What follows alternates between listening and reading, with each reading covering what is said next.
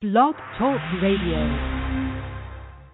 Hi, this is Marnie Swedberg, and I welcome you to Marnie and Friends, a place where leaders share practical, helpful, and encouraging ways to get anything important done faster, better, and smarter. Right now, I encourage you to sit back, buckle up, and join us for fun, laughter, practical help, and clear thinking. The kind of discussion that focuses our attention off of the fluff and on to the most important stuff in life. Again, welcome to Marnie's Friends. Let's get going.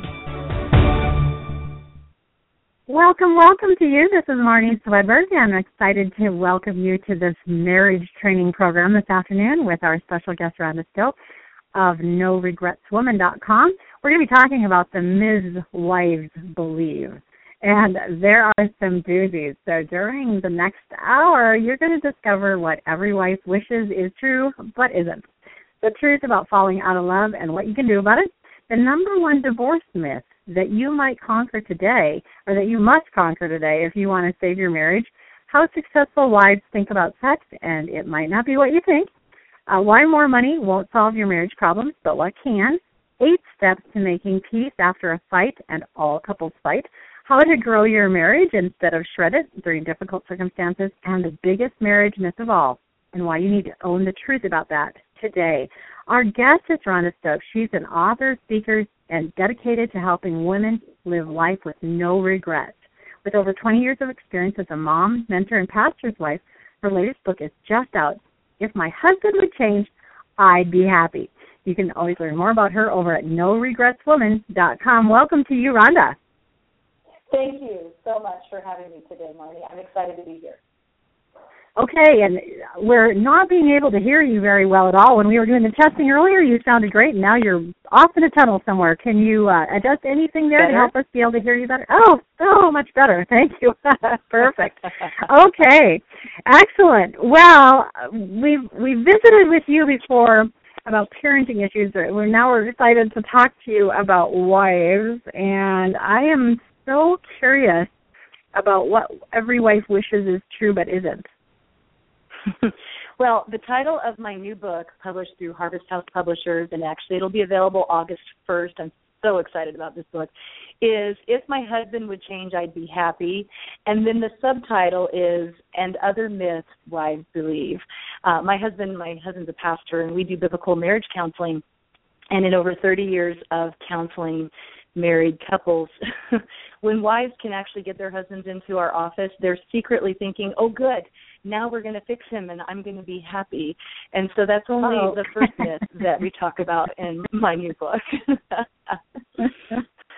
mm.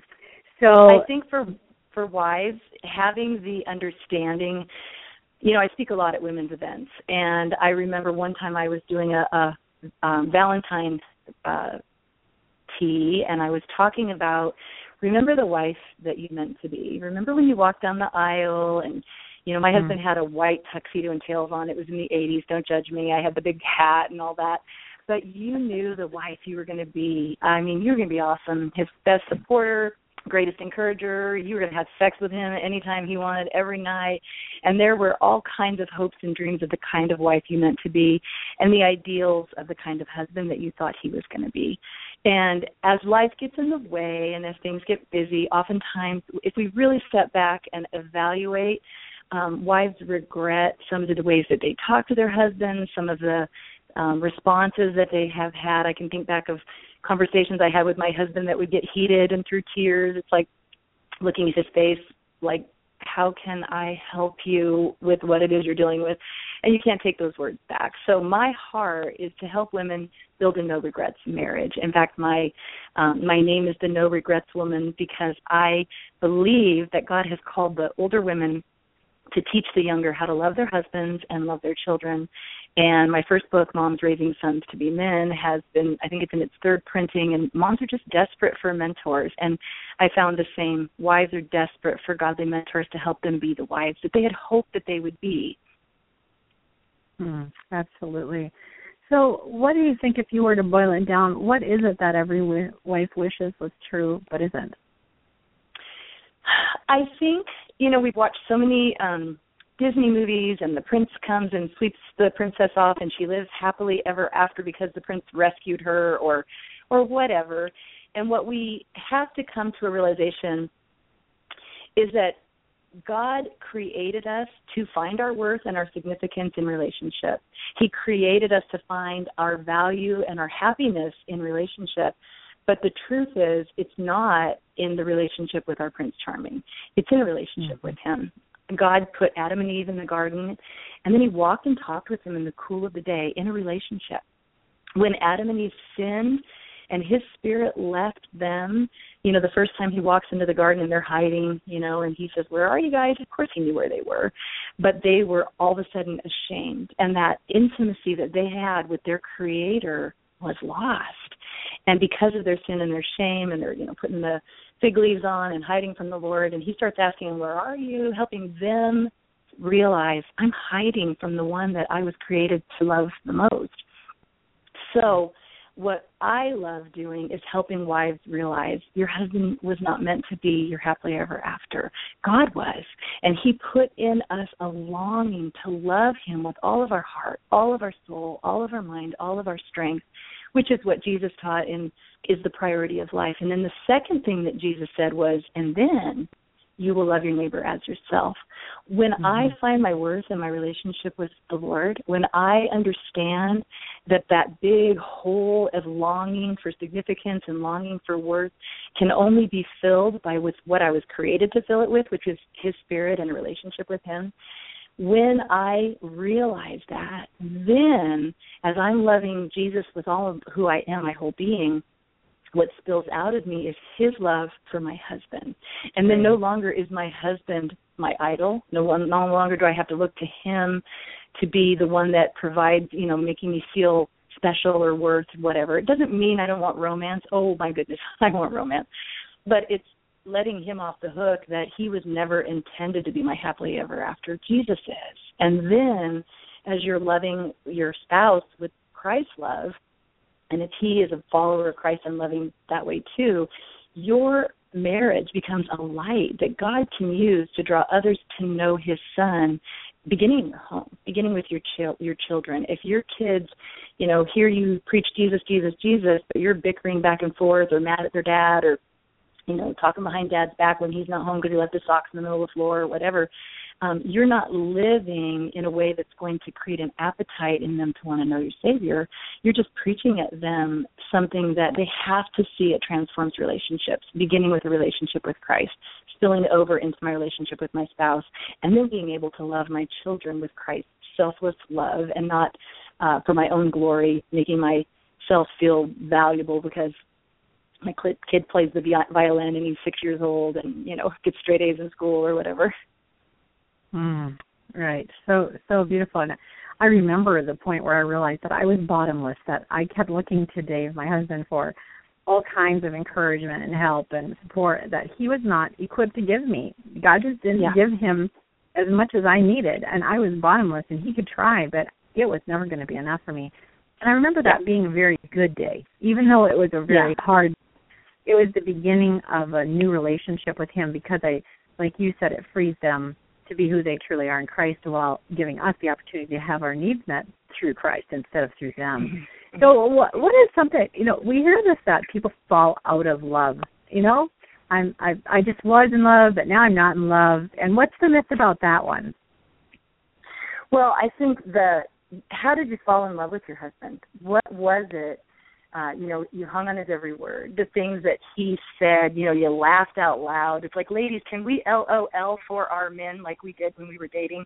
Uh, it's mm-hmm. just one of those things that don't make them work so hard for our laughter uh, I think if we remember the way I fell in love with my husband, I was our last name is Stoppe. I was a Stoppe stalker, and this was before the internet, so it was very difficult to have to find ways to see where he was at and end up at the same place. And and I hung on his every word, and I wanted to know all there was to know about him. And then I would think about the things that I treasured about my husband and in, if my husband would change, I'd be happy. I encourage moms to remember those things. I mean, sorry, I encourage wives to remember those things that they fell in love with. You fell in love with your husband because your mind instructed your heart how to feel. And if we remember in the book of Philippians that Paul says, think on whatever is good and right and honorable and praiseworthy So that means instead of dwelling on, oh, I didn't take the garbage out and now I got to go do it, we refuse to think those thoughts. We take those thoughts captive to the obedience of Christ and we ask the Lord, help me to think on what I love about this man. And then don't we want them to do that for us? Don't we want them to overlook that we, you know, overdrew the bank account or, you know, whatever the thing is that that drives them crazy? We want them to cover that with grace and with love, but we have to remember that the way we fell in love with him was in our minds and that's the way we stay in love. The one of my favorite dating memories of my husband and I when we were not even dating. I just was totally had a crush on him and I was a cheerleader in high school and I walked into a gymnasium and he was playing a basketball game and our eyes just met. Like he did a layup in a basket and then he stopped and we both just our eyes met. It kind of took my breath away and then he ran back down the court to to play basketball. and I love remembering those because those were those butterfly moments. Those were those things that that I just want to remember when he finally turned his attention toward me how blessed I felt, how happy I was that he loved me and that he wanted to have a relationship with me. And I think that we have to remember that, ladies. Remember those butterflies. Remember how incredibly um, grateful we were when the phone rang and it was him, or when he made it a point to walk across the room and ask how we were doing I think it's important too that we continue to create those magical moments. And in If My Husband Would Change, I'd Be Happy, there's a chart that has four ways to create magical moments that you can look at. Hmm, that's great. Uh, the pastor who married us, and he's still just one of my most important mentors in my life, Roger Stacy, he said, and he did a sermon on this once, and I just it was one of my favorite sermons of all time. But he said, if you don't love something in, enough, invest more and mm-hmm. I just love that because it's the principle of just requiring yourself to do it, even if you don't feel like mm-hmm. it. You know, this I am right. going to behave in a way that would be loving, even if I don't have the emotions that back that up right now. So, what's the number Absolutely. one divorce myth? What's the number one divorce myth that uh, that's prevalent today? Well, I think the myth is, uh, and it's, I would be happier married to someone else. The grass is not greener on the other side, ladies we have to remember that if this person that we have vowed to stay in relationship with, that we gave our heart to, if we start first of all, as in the topic we just talked about, not thinking on whatever is good and right and honorable about them, if we are continually rehearsing in our minds the way they've let us down or the things that they've disappointed us, then we're going to start looking elsewhere for, you know, well, her husband's so much nicer to her and he seems so much more romantic. Gee, he reaches across and holds her hand in church. I wish my husband would do that. And we start dwelling on those things and we may never act on those things. We may never uh you know walk away from our husband and go have an, a, an affair or leave him for another person although sadly more and more women are doing that. And the number one reason is because they're they're hooking up with people on the internet. They're finding someone who they have an emotional affair with. He understands me. He listens to me. Maybe it's a old high school sweetheart that finds you and you start talking again whatever that thing is, Satan will use whatever it is to lie to us, to give us this um, uh, longing for something other than what we have. And when we are are walking in sin, and if we don't know Jesus, let me stop right here because I can talk all day long about this. But my heart is that whoever is listening understands that the the purpose of life is to know Christ and make Christ known. And if you do not know Jesus as your Lord and Savior and have an understanding that that's the reason you're on this planet is to have a relationship with, with God through what Jesus Christ accomplished on the cross, uh, there is a section in the back of both of my books that's in the appendix, How to Have a Relationship with Jesus. And if you want to know how to have a fulfilling and, and life that makes sense, it has to begin there with knowing Him the way He meant for you to know Him. And if we don't, or if we do know Christ, but we are walking in a place of believing the lie that I'd be happier married to someone else, or that this husband's not measuring up to me, I wish he was more like that husband, there's a sin that washes over our mind and it quenches the spirit in our lives. And as we walk in sin, we become self focused and we struggle with self worship. And in, when we're in a state of self love instead of loving others, that's when we become susceptible think i deserve to be happy i deserve to be happy with someone that does the things that i know i need to feel valued or loved and when we're in that vulnerable state and that's when we can look at a relationship and if it fails we say, okay, there's got to be another one out here to make me feel complete. And there's a temptation to replace it with another one. So we have to determine to find our joy and our worth in our relationship with our Creator through Jesus Christ. Then we're going to be set free from looking to others to fill the void that only He can satisfy. And and moms and and may not look to another man, but they may look to their children to satisfy a void. You know that my my husband doesn't listen to me, but my my oldest child does, and I spill on them them and I become emotionally burdensome to my child because they're feeling a need in me. And, and we don't want to do that, mom, and that's a whole other topic, but that's not healthy for your kids. Your your emotions and your and your loyalty needs to be knit to the heart of your husband.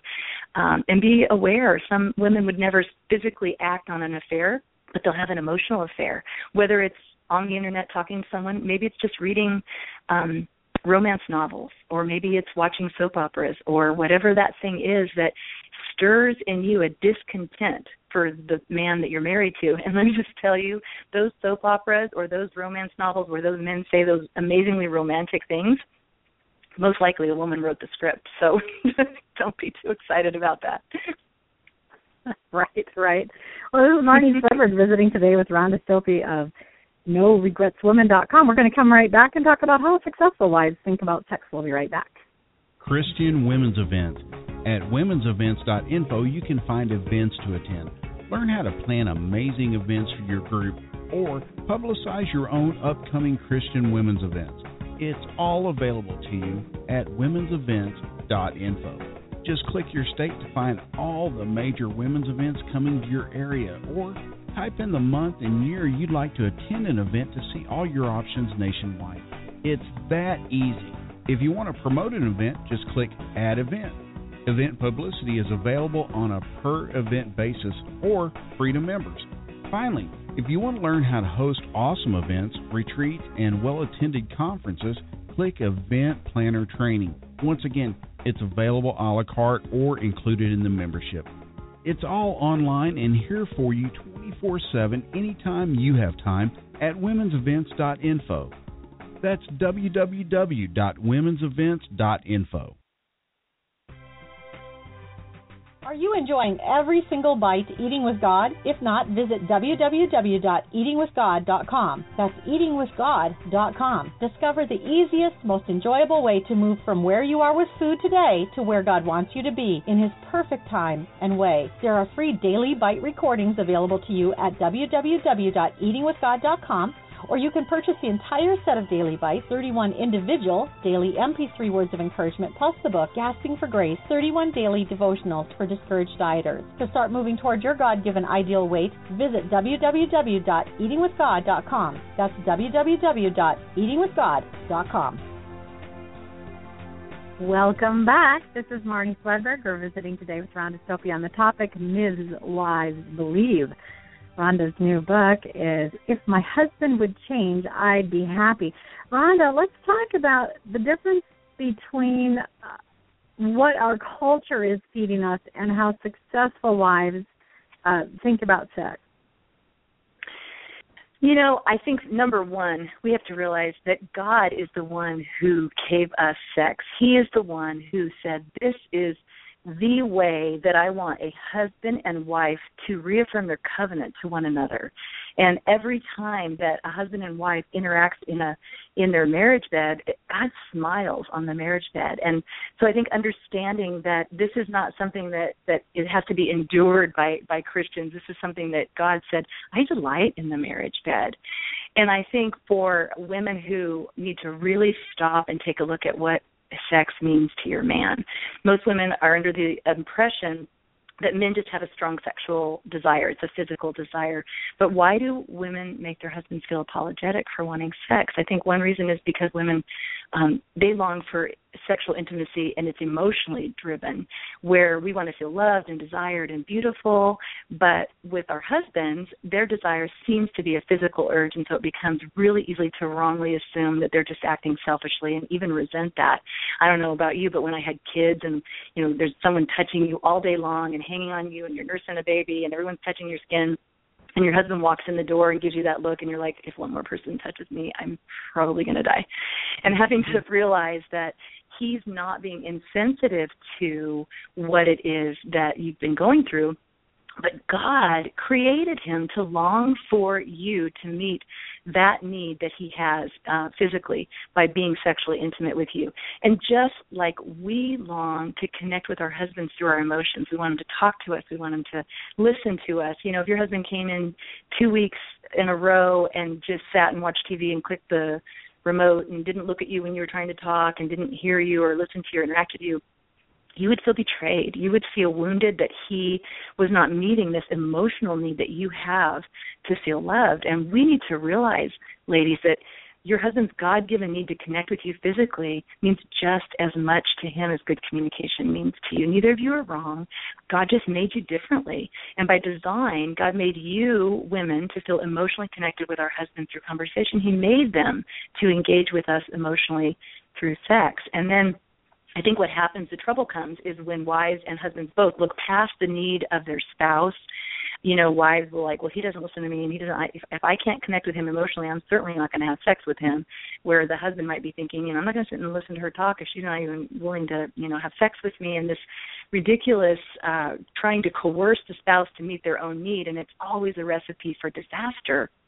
Ladies, we have to make no mistake Refusing to satisfy your husband's deepest need until he gives you the romance you desire will only serve to erode the very loving environment that you so desperately long for. So, what do we do? If you really want to know, um, first of all, what did Jesus say? He had, what did he advise women to do? Whatever you wish that others would do to you, do also for them. Do unto others as you would have them do unto you. The golden rule. One of the key ways that we reflect God's perfect love to others is to treat them the way we want to be treated, and that works in our husband's relationship. As much as we long for emotional intimacy, are we going to be willing to do what God has called us to do? The ministry of sexual intimacy. You know, you're the only one that can satisfy a longing that God put in our husbands without shame, without any you know, fear of consequence, because in the marriage bed, sex is smiled upon by the Lord. So, uh, here's some interesting facts that I um, uncovered for in, in my book. If my husband would change, I'd be happy. He just wants you to want him to help you gain an insight of how much that men want to be wanted by their wives, one survey revealed that 74% of men said that they wouldn't be sexually satisfied if their wife just had sex with them out of obligation.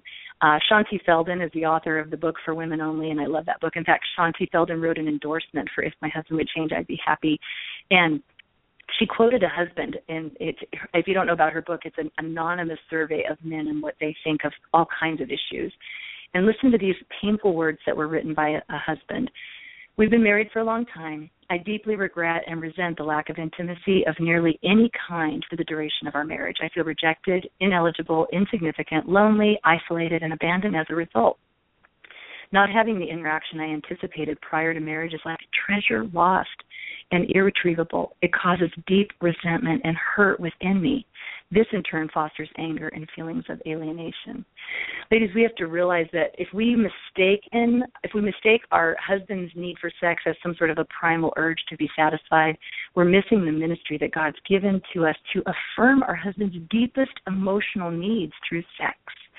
And I have to say that when you pursue your husband sexually, you have a profound influence on him in all areas of his life um, I don't know if most women realize it, but men tend to struggle with feelings of feeling inadequate or lonely. And when you find your husband sexually desire, when you pursue him sexually, not just uh, give him what you know it's probably time, so you're not going to be grouchy, he feels loved by you for who he is and you actually will will give him a sense of strength and well-being and confidence one husband said this what happens in the bedroom really does affect how i feel the next day at the office. Another husband said sex is a release of day-to-day pressures and it seems to make everything else better. Ladies when your husband says he feels better after you have sex with him be wise to understand that he's not simply saying about the physical pleasure that he experiences with you through lovemaking. He can't even maybe put into words the effect your lovemaking is having upon him, but it's affecting his emotional well being and it really does impact him in a big way. And if you just try it, ladies. You know, just watch and see the influence that will be reflected in your husband's confidence and his overall satisfaction with life. I encourage wives to say, I know that God is calling me to this ministry and I know that I can do what I what he's God's called me to do by his strength. Uh, I did not write in in this book about um some some high points about sex, but I did write an ebook, and it's called A Christian Women's Guide to Great Sex in Marriage. And after August 1st, you'll be able to download that ebook from my website, uh, just helping women understand. You know, I know there's a lot of reasons that women don't enjoy sex. Some of it is uh, feeling guilt over maybe they were sexually active before marriage and they regret it, or perhaps they um a lot of women who've had an abortion, you know, will tend to have um issues in their in their marriage bed. And I love just being able to tell women, you know, Jesus died for all of our sins. And in under under his forgiveness, he says he doesn't remember our sins. In fact, he he places them as far as east is from the west. I love that God says east from west and not north from south because East never meets West. Isn't that great? And so, you know, and what I do love too, I tell a lot of love stories in, in throughout the whole book. Every chapter contains at least one wonderful love story of what God accomplished through a couple that lived uh, in a way that reflected Christ's love to each other and in their generation. And I cried a lot of tears researching. I talked about Spurgeon's love story and um, uh, the Apostle Peter's love story and uh, even David and Bathsheba. And what I love about David and Bathsheba's story, if you don't know it, you can read it in, in the book of, of Samuel, First Samuel, I think. Um, you know, David had sex with Bathsheba when she wasn't his wife, but nowhere in that account does it say that he forced himself on her. As far as we can see, she willingly went to the bed of the king, even though she was married to Uriah. And of course, she got pregnant with David's child, and and at some point, uh, you know, Uriah was killed, and you can read that whole story they hid their sin. You know, she married David, moved into his house. That they hid their sin for over about about a year before uh Nathan the prophet confronted David. But my favorite part of that whole story is when David, you know, finally repented of his sin. And he talked about in Psalms, you know, oh, my bones just were breaking within me from my conviction of sin. But when he finally repented and he went into Bathsheba she conceived Solomon. You know, David had a lot of lives, a lot of wives, and that's a whole other topic for another radio program. But he went into Bathsheba, and God allowed her to conceive the next king of Israel. And the best part of that story, ladies, is that when God forgives, he forgives to the utmost. No matter what is in your past, whether it's keeping you from enjoying sexual intimacy with your husband because of guilt, um, I was molested when I was six years old, and I don't have time to discuss all that right now. But even that, if that's the case, find a, a biblical counselor that can help you work through those issues so that you can be free to enjoy the marriage bed the way that God intended to do that. And then, whatever that thing is that Satan's trying to whisper in your ear and make you feel shame, understand God forgives to the utmost. And then He uses us. Know, I love the scripture that says, No eye has seen no ear has heard, no mind can conceive what God has in store for those who love Him. We're back to that love Him thing again, not those that follow the rules and and do all the things that maybe you'll catch uh, catch Jesus's eye. As we fall in love with our Savior, God says, "Hang on and watch out, because I'm going to do through you exceedingly abundantly above all you can ask or think to ask me to do through your life." Mm-hmm. So cool. This is Marnie Swedberg. Today's guest is Rhonda Stoppe of NoRegretsWomen.com. We're going to take a break and come right back and talk about why more money won't solve your marriage problems and eight steps to making peace after a fight. Don't go away. We'll be right back. What's your next step? Are you tired of scouring the internet to find the training you need to take you from where you are today to where you want to be? Stop searching and start moving towards your goals with over 150 targeted training modules available to you at Marnie.com. You can learn how to speak, how to write, how to get published, how to get media coverage, and so much more, all available at Marnie.com. That's M A R N I E.com. Are you enjoying every single bite eating with God? If not, visit www.eatingwithgod.com. That's eatingwithgod.com. Discover the easiest, most enjoyable way to move from where you are with food today to where God wants you to be in His perfect time and way. There are free daily bite recordings available to you at www.eatingwithgod.com or you can purchase the entire set of Daily Bites, 31 individual daily MP3 words of encouragement, plus the book, Gasping for Grace, 31 daily devotionals for discouraged dieters. To start moving toward your God given ideal weight, visit www.eatingwithgod.com. That's www.eatingwithgod.com.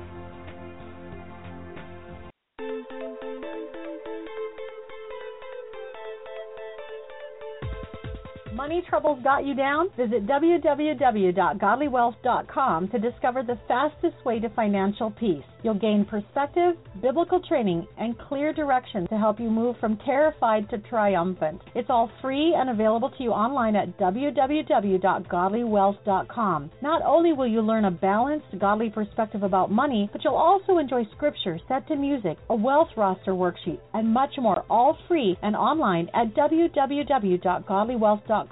That's www.godlywealth.com.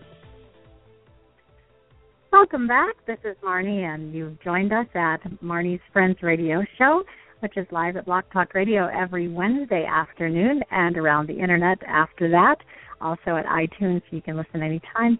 And all of the archived programs are available at Marnie.com in the mentorship program. Uh, Today's guest is Rhonda Stoppe. She is the author of the book If My Husband Would Change, I'd Be Happy. And she's here sharing us with us some myths that most wives believe. Rhonda, money is a big deal in marriage, and a lot of people think that if they just had more money, they could get out of this cycle of fighting all the time, and and that would mm-hmm. solve everything. But that's kind of a myth, isn't it? It really is. And in if my husband would change, I'd be happy. One of the myths is more money equals less stress. Uh, and then I talk about growing rich in ways that you never imagined. You know, we have to realize, ladies, that God calls himself Jehovah Jireh. How do we fall in love with someone? By knowing their character. All through Scripture, God reveals his character by telling us different names that attribute to different character qualities that he has. And when he says, I am your provider, I am the one who sees, I am the one who hears, I am the one who will meet your needs. We can stop looking to our husband to make us feel secure through material gain when we choose, like Jesus said, to seek first his kingdom and his righteousness. Ladies, that's when we find contentment and peace in our marriage, and we will grow rich in ways that we never imagined. And this is a wonderful insight to make friends with other couples that have set their hearts on eternity and then learn from their example. Titus 2 calls the older women to teach the younger. And I, no matter how old you are, there's always a younger couple that needs to have some input from an older an older couple that has walked in obedience to the Lord. But when we were first married, I was very materialistic, and I did look to my husband to provide all the comforts that I could have wanted. And we both worked full time, and our lives were about working and all of that. And as far back as I can remember, my husband, his name's Steve, um, he always wanted to be debt free. That was his goal in life. I'm going to be debt free. We're going to be living in the country and we're going to be debt free. And I'm like, oh yeah, baby, because I loved him. I loved his dream. And It's like, yeah, baby, we're going to be debt free. And I just run those credit cards and you know whatever and back in this is in the 80s we lived in the san francisco bay area and we used to buy houses and remodel them. We'd move into them because we couldn't afford to not live in them while we worked on them. And this was back when it was not there were no tv shows about this. Everybody thought we were crazy. And we, we would literally move into one room of the house and then just do all the work ourselves. And it would take a long time. And as soon as that house would get to a place where it was ready to sell we my husband would come home and he'd have that look in his eye and he'd find another fixer upper and I would remember just like, Oh, okay. But every time he was just so talented and the houses would just turn out so wonderful. And as we were doing that, my husband just kept saying, you know, we're doing this to to eventually be debt free. And I'm like, all right. Well, one day Steve came home and he had a real estate ad for a ranch in the mountains, kind of east of San Jose, about an hour and a half outside of San Jose, in the middle of nowhere. It was an 80 acre ranch, really reasonably priced. And he's like, if we sell this house, uh, we can afford to pay cash for this little ranch. I'm like, let's go look at it. So we drive up. The day that we drove up, it happened to be snowing, which is rare in those mountains, but it was snowing. And we pulled up to this cute little one bedroom cottage covered with snow. And I saw in Steve's face that was his dream, and he was so excited. And I knew I held this man's dream in my hands. Mm. So I said, "All right, let's let's do it." So we sold our place and I closed escrow. We went back to see our house sometime in March, and the um, snow had melted. And the house it was a shack, Marnie. We bought a shack and it wasn't cute and charming when the snow melted. And I was unbelievably we had two children at the time and so we put them in the one bedroom in the house on bunk beds and Steve and I slept on the sofa bed in the living room. There was no power. I figure you just call the power company and they plug you in. I lived in that house on a generator for a year and a half waiting for Wow. the power company to engineer oh my goodness and it was hot so hot where we lived and it wasn't that hot in san francisco bay area so we moved into this house and oh my and my husband would go to work and come home and try to remodel and add on to the house in the night and we worked as we had the money because we we're trying to stay debt free so it took a long time and all I could do was just can't couldn't believe it was my life. And then top it off, I got surprise pregnant with my youngest daughter Kayla, which I will say she is the best surprise God ever gave me. but I did my entire pregnancy with Kayla on a sofa bed. And Oh. she was born. Steve was trying so hard to get a bedroom done before she came home from the hospital. And while all this is going on, of course, when you live in the country, you get horses, and we had hay, and the neighbors' cows were eating the horse hay. And one day I was outside, and I I was like eight and a half months pregnant, and I took a two by four and I hit one of the neighbors' cows across the head to get it off of the hay, and it turned and looked at mm-hmm. me and made a, a strange mooing sound, mm-hmm. and I realized, what am I doing? and I burst into tears, and I went into the house, and I'm like, how is this my life? I was homecoming queen. I go in the house and Oh, I'm crying. goodness. My two year old son is looking at me like I've lost it. And I tell that story because as we worked on that house, that was something that we did together. And God knit hmm. our hearts together in this project and through this sacrifice. And we worked on the house and we got another bedroom and, and God just did an ama- amazing work. Anyway, long story short, in the meantime, while all that was going on, there was a church that we had in a, a town called Patterson, which was only about 35 minutes from where our home was instead of San Jose, where we had been involved in youth ministry. And we found this little church. And long story short, a decade later, that church asked my husband to be the senior pastor. We had always been in youth ministry, and we had always, you know, my husband had always been bivocational, and he'd gone to Bible college. But because this little church had asked him to be the pastor, um, we had no mortgage payment. We had no house payment because I had let my husband pursue his dream. We were able to say yes to take this full time position in a church that couldn't afford to pay a salary. I mean, this is California housing prices. And if we had not bought this house and stayed debt free and had no mortgage on it, we would not have been able to afford to say yes to that job. And all, all I can say is that whatever we did not be, uh, we're not able to purchase for our kids because of the the salary cut that we took, because of the the financial uh, adjustments that we had to make going into full time ministry and, and continuing to be debt free. There's no regrets. There's no regrets because what we have pursued was seeking first the kingdom and his righteousness. And as he has always met our needs. He has always my kids were raised in um ministry home but there was never anything that they would say that they you know wish that they would have had that they weren't able to have because their dad was a pastor.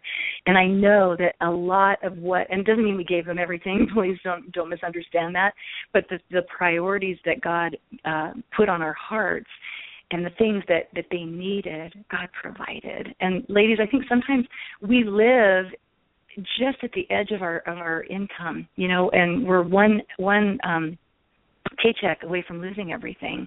And honestly, mine and my husband's aha moment came when we were living in San Jose and remodeling houses. He was working in construction, and we were um, bivocational. He was uh, the interim youth pastor at a church, and the church had come to him and asked him to be the full-time youth pastor. And we'd been, you know, holding our lives out. Lord, use us however you want. If you want us in full-time ministry, we would love to pursue that. And Steve came home and he's like, "Hey, they offered me this this job." I'm like, "Let's do it. That's what we've been praying for." And he said, "We can't. We can't afford to take that job because we have such so much debt." And in a moment, God brought us to our knees. He humbled us, and He revealed to us our hearts. We were praying with our mouth that we want to serve You with all that we have and all that we are, but what we were living was feeding this this money you know monster that we were feeding. And so we that's when we decided we need to sell everything and we need to become debt free and be available for the for God to use us. Uh and my husband who wrote at the end of every chapter from a husband's perspective and if my husband would change I'd be happy. He uh takes a moment to kind of land on that story and explain not everyone God's not calling everyone to be debt free and to forsake all to go into full time ministry. We understand that and that's not the point of our story. The point of my story is that that was the dream that God had put on my husband's heart that if I would have said no, I want to be comfortable. I want the house that I want. I want to live the way that I've always been accustomed to living. I deserve and this is what's going to make me happy. I would have missed seeing number 1 the plan that God has for us. And we know, you know, Jeremiah 29:11, I know the plans I have for you to prosper you, not to harm you, to give you a hope in the future. But Ephesians says that he saved us unto good works that he ordained in advance that we should walk in them. He knows what's down the path for us. And if he's putting uh, in our hearts to stop pursuing comfort and security in how much money we make and in our possessions, it's because he knows a greater good that he's going to do through our lives. And you know, I've lived where all my bills were met and all of our you know finances were paid and I've lived where you're wondering, Lord, where's the next penny going to come from?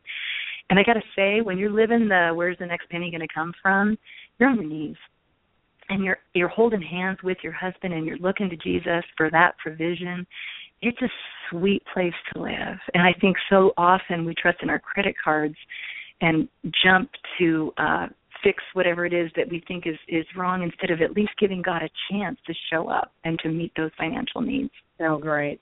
Well, let's go ahead and dive right into the eight steps to making peace after a fight because all couples fight. I know. Isn't that true? Every couple fights, and there are eight steps to making peace in my book. If my husband would change, I'd be happy. the The reality is that the way that we're going to work through our disagreements is there's going to be times when you're not going to see the same. And I remember when we first got married and not having seeing eye to eye on everything was really um kind of a disappointment. You're thinking, oh no, I thought we thought the same and we were going to think the same. And you know, ladies, we have to understand that sometimes we can agree to disagree, and sometimes we don't have to talk our husbands into a corner to where he finally goes, okay, I see it your way. It's okay if we don't see eye to eye. But what we have to realize is that if there is an attitude of conflict in our home, not just a decision, you know, like about uh, you know, are we going to let the kids do this? Are we going to buy this? Or how? We, but if it's a, a constant battle, if there is a constant quarrelsome attitude going on between husband and wife, you know the Bible says that the man, the woman of God, is not argumentative.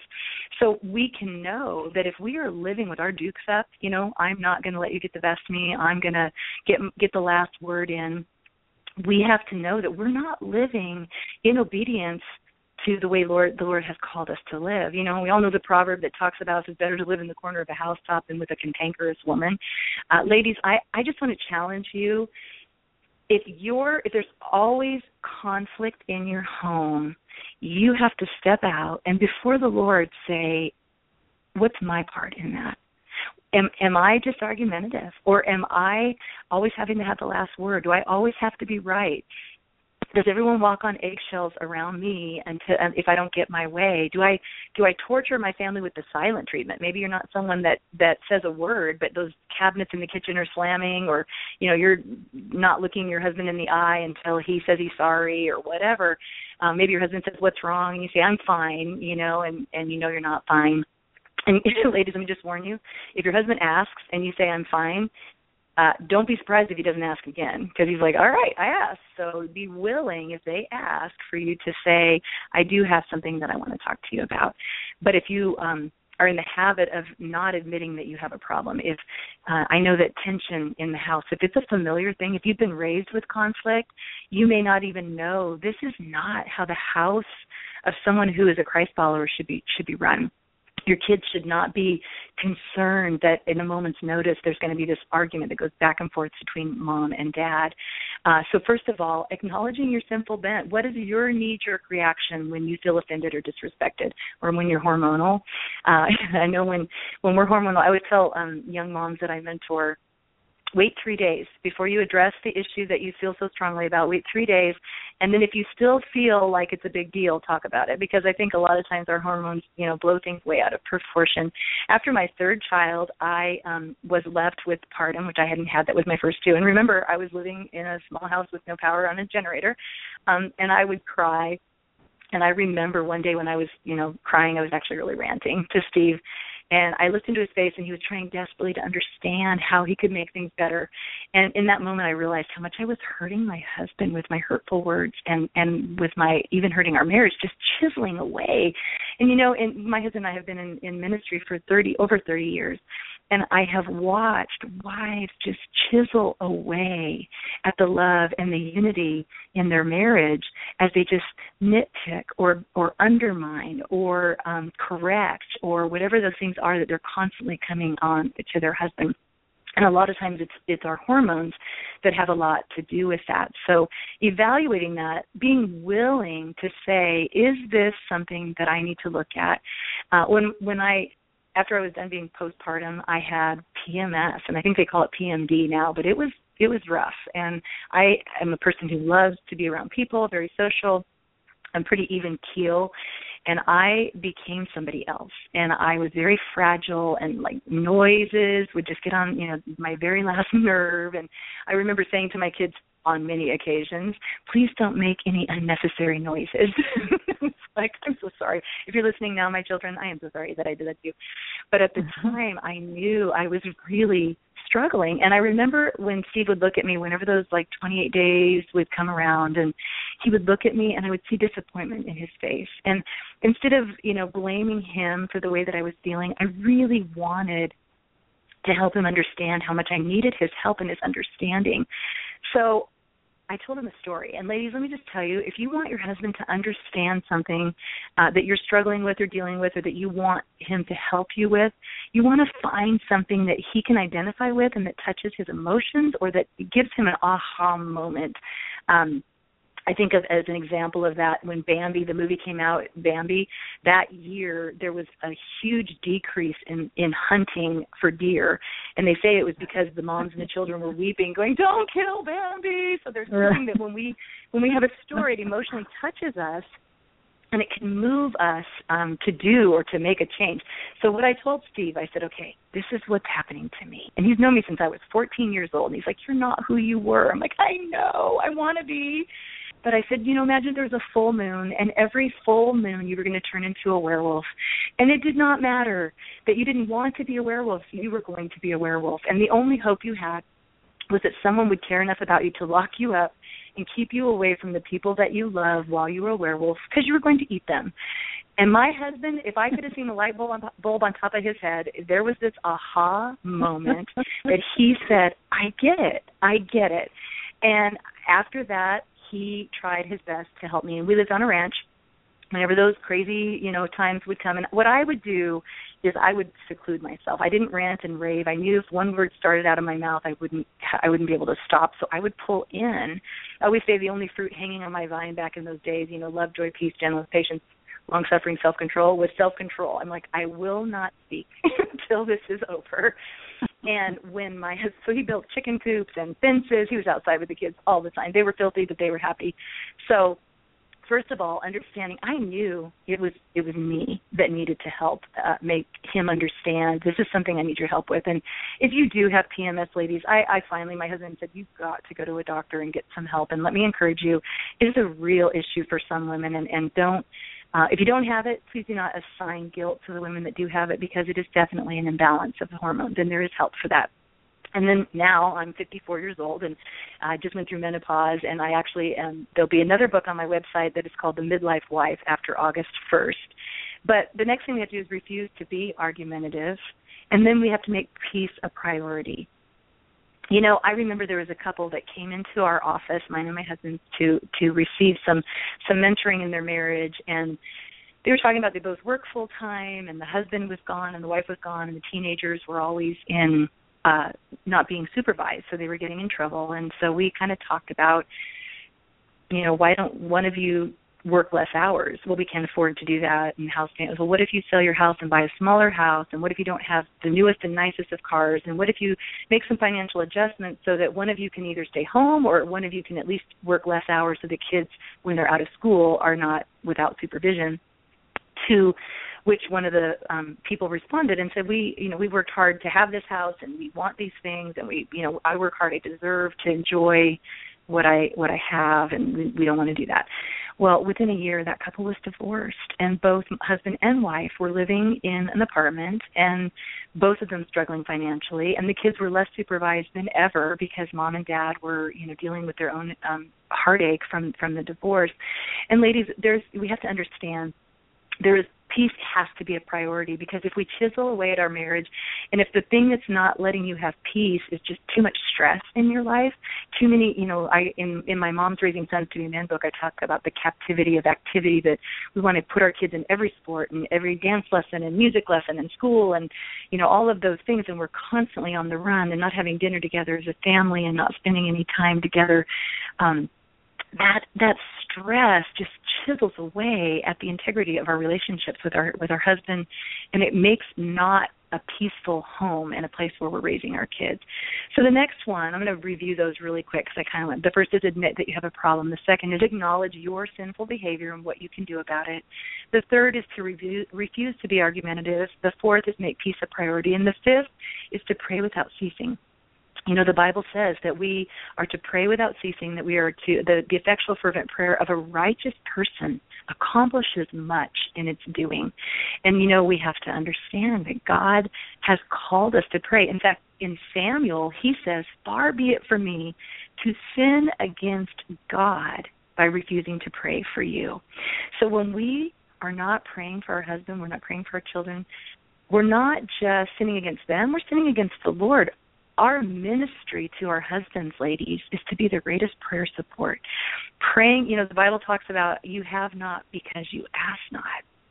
So asking the Lord to make up my home a home of peace to convict me when I am responding in an argumentative manner or when I am responding in a way that's causing hurt or or you know making the peace in my home be feel betrayed. The next one is to forgive your husband as many times as necessary and Jesus said 70 times 7 and then seek godly counselors. That's you know Titus 2 women that we've been talking about. And the next one is to learn to be a peacemaker. And if you uh, look in if my husband would change, I'd be happy. There are steps to becoming a peacemaker, not a peacekeeper, but a peacemaker. Many wives weep for a good marriage, but they will not roll up their sleeves to do whatever it takes to get there. When you employ the steps to become a peacemaker, your Christ like character will certainly bring peace into your marriage. Mm, that's great. Well, this is Marnie. We're visiting today with Rhonda Stoppe of NoRegretsWoman.com. We're going to come right back and finish the show with how to grow your marriage instead of shredding it and the biggest marriage myth of all. We'll be right back. WomenSpeakers.com is the largest online directory of Christian women speakers in the world, featuring over 1,700 women speakers from every experience level, denomination, and fee range, some near you. Visit WomenSpeakers.com to find the perfect speaker for your next event or to get training to be a speaker, author, or media personality. All training and connections occur online anytime you have time. Find a speaker, add a speaker, or become a speaker at www.womenspeakers.com.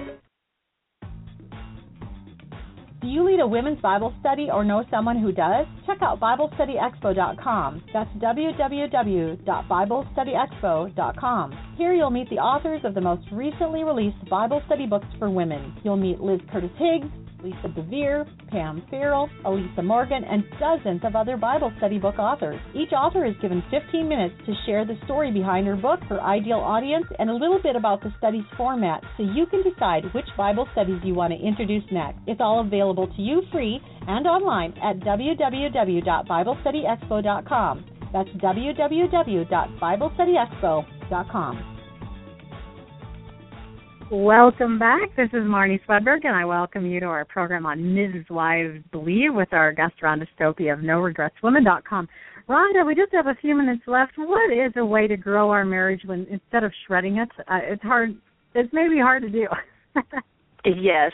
Well, the the myth is our marriage would be better if bad things would stop happening. And the response to that is the joy of the Lord is your strength. My husband, Steve, was injured in a motorcycle accident about nine years ago. He shattered his hip and damaged his sciatic and laid for seven hours. They couldn't get to him. Big, long story. And, and they finally uh, flew him to the hospital, and he was in traction for nine days and uh, had a, just a lot of pain and a, a surgery that was quite intense. And as all of that was going on, I, I never left the hospital. They flew him to Stanford, and I stayed with him the whole time. And while I was with him, my heart just was breaking watching him um, be in pain. And uh, he's just this joyful guy. And you know, my husband and I make it a point not to tell people that he's a pastor.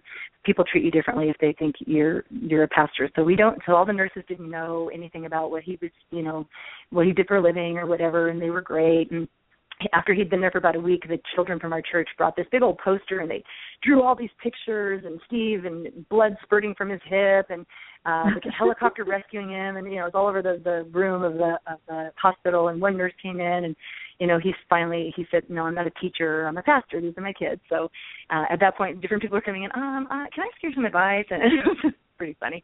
Anyway as all this was happening i was just um, the the scripture that just kept flooding over my mind was the joy of the Lord is your strength. And as I would watch Steve, you know, in pain and, and he has some permanent damage in one of his legs and, and I was just wounded in my heart and deepest in my soul. And the joy of the Lord is your strength was what the Lord just kept whispering to my heart. And then my oldest, uh, my youngest two children had come to the hospital when they went home one night.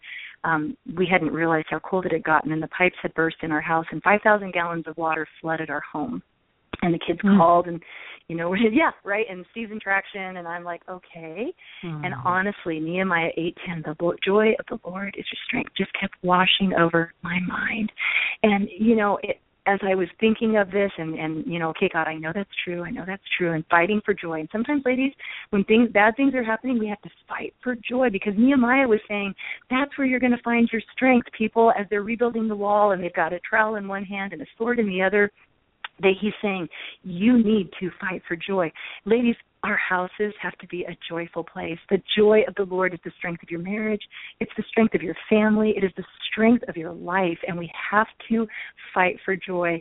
So, as all of this stuff is going on, we finally brought Steve home from the hospital, and our church had come up and stripped all the carpets and the hardwoods out of the house, and we were on concrete. And we're sitting there in the house.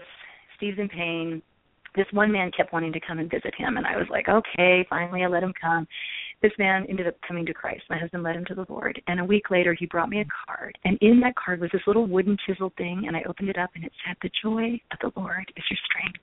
Aww. And as I just cried, it's like the Lord sent me this note through this brand new believer. And what washed over me was, How precious are your thoughts toward me, O God. How vast are the sum of them. The joy of your Lord is your strength, ladies. And I don't have time to go through all of that, but my youngest granddaughter was just born with some um some disabilities uh and and I can't think of the right word and a syndrome that I am now watching my daughter and son-in-law and the joy of the Lord is their strength as they walk walk Ivy Love through all of what she's having to go through. Oh, little Ivy Love, love the name. Okay, isn't that sweet? Yeah, keep her in our prayers too, little Ivy Love, love that. Um, let's like thirty seconds, Rhonda. What's the biggest marriage myth of all, and why do women have to know the truth? The biggest marriage myth of all is that there's no such that happy I'm sorry that happily ever after is a fairy tale. Uh, if you go through mom uh, my new book, if my husband would change, I'd be happy. There are so many happily ever after stories, and I don't have time to tell you the Apostle Peter and his wife's story. I wish I did. I don't know if anyone knows, but they were crucified together, and it's the words that a, a secular uh, historian observed that he said to his wife as she marched to her crucifixion, "Ladies, God's called us in history for this time to live in a manner worthy of our calling, to love our husbands in a way that causes our children and the watching world to say, I need to know the Jesus that they say they love and serve. And if my husband would change, I'd be happy. It's just a personal mentor for moms that want to, I mean, women that want to build a no regrets marriage. And oh, it's available it. on Thank Amazon. You. Thank you so much for being here, Rhonda. Thank you so much. I enjoyed it very much, Marnie. And thanks you guys for being here. You want to go check out Rhonda's website, which is noregretswoman.com. and also, of course, her new book, If My Husband Would Change, I'd Be Happy. That's just one of them is that you've heard them all here today and uh, encourage people to come and listen to this in the archives. Okay, you guys have a great day. We'll see you next time. Bye bye.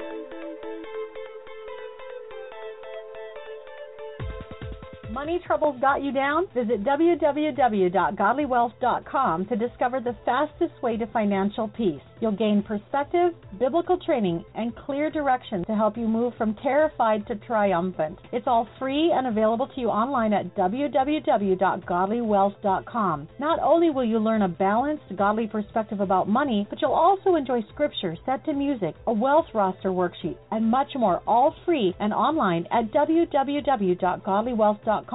That's www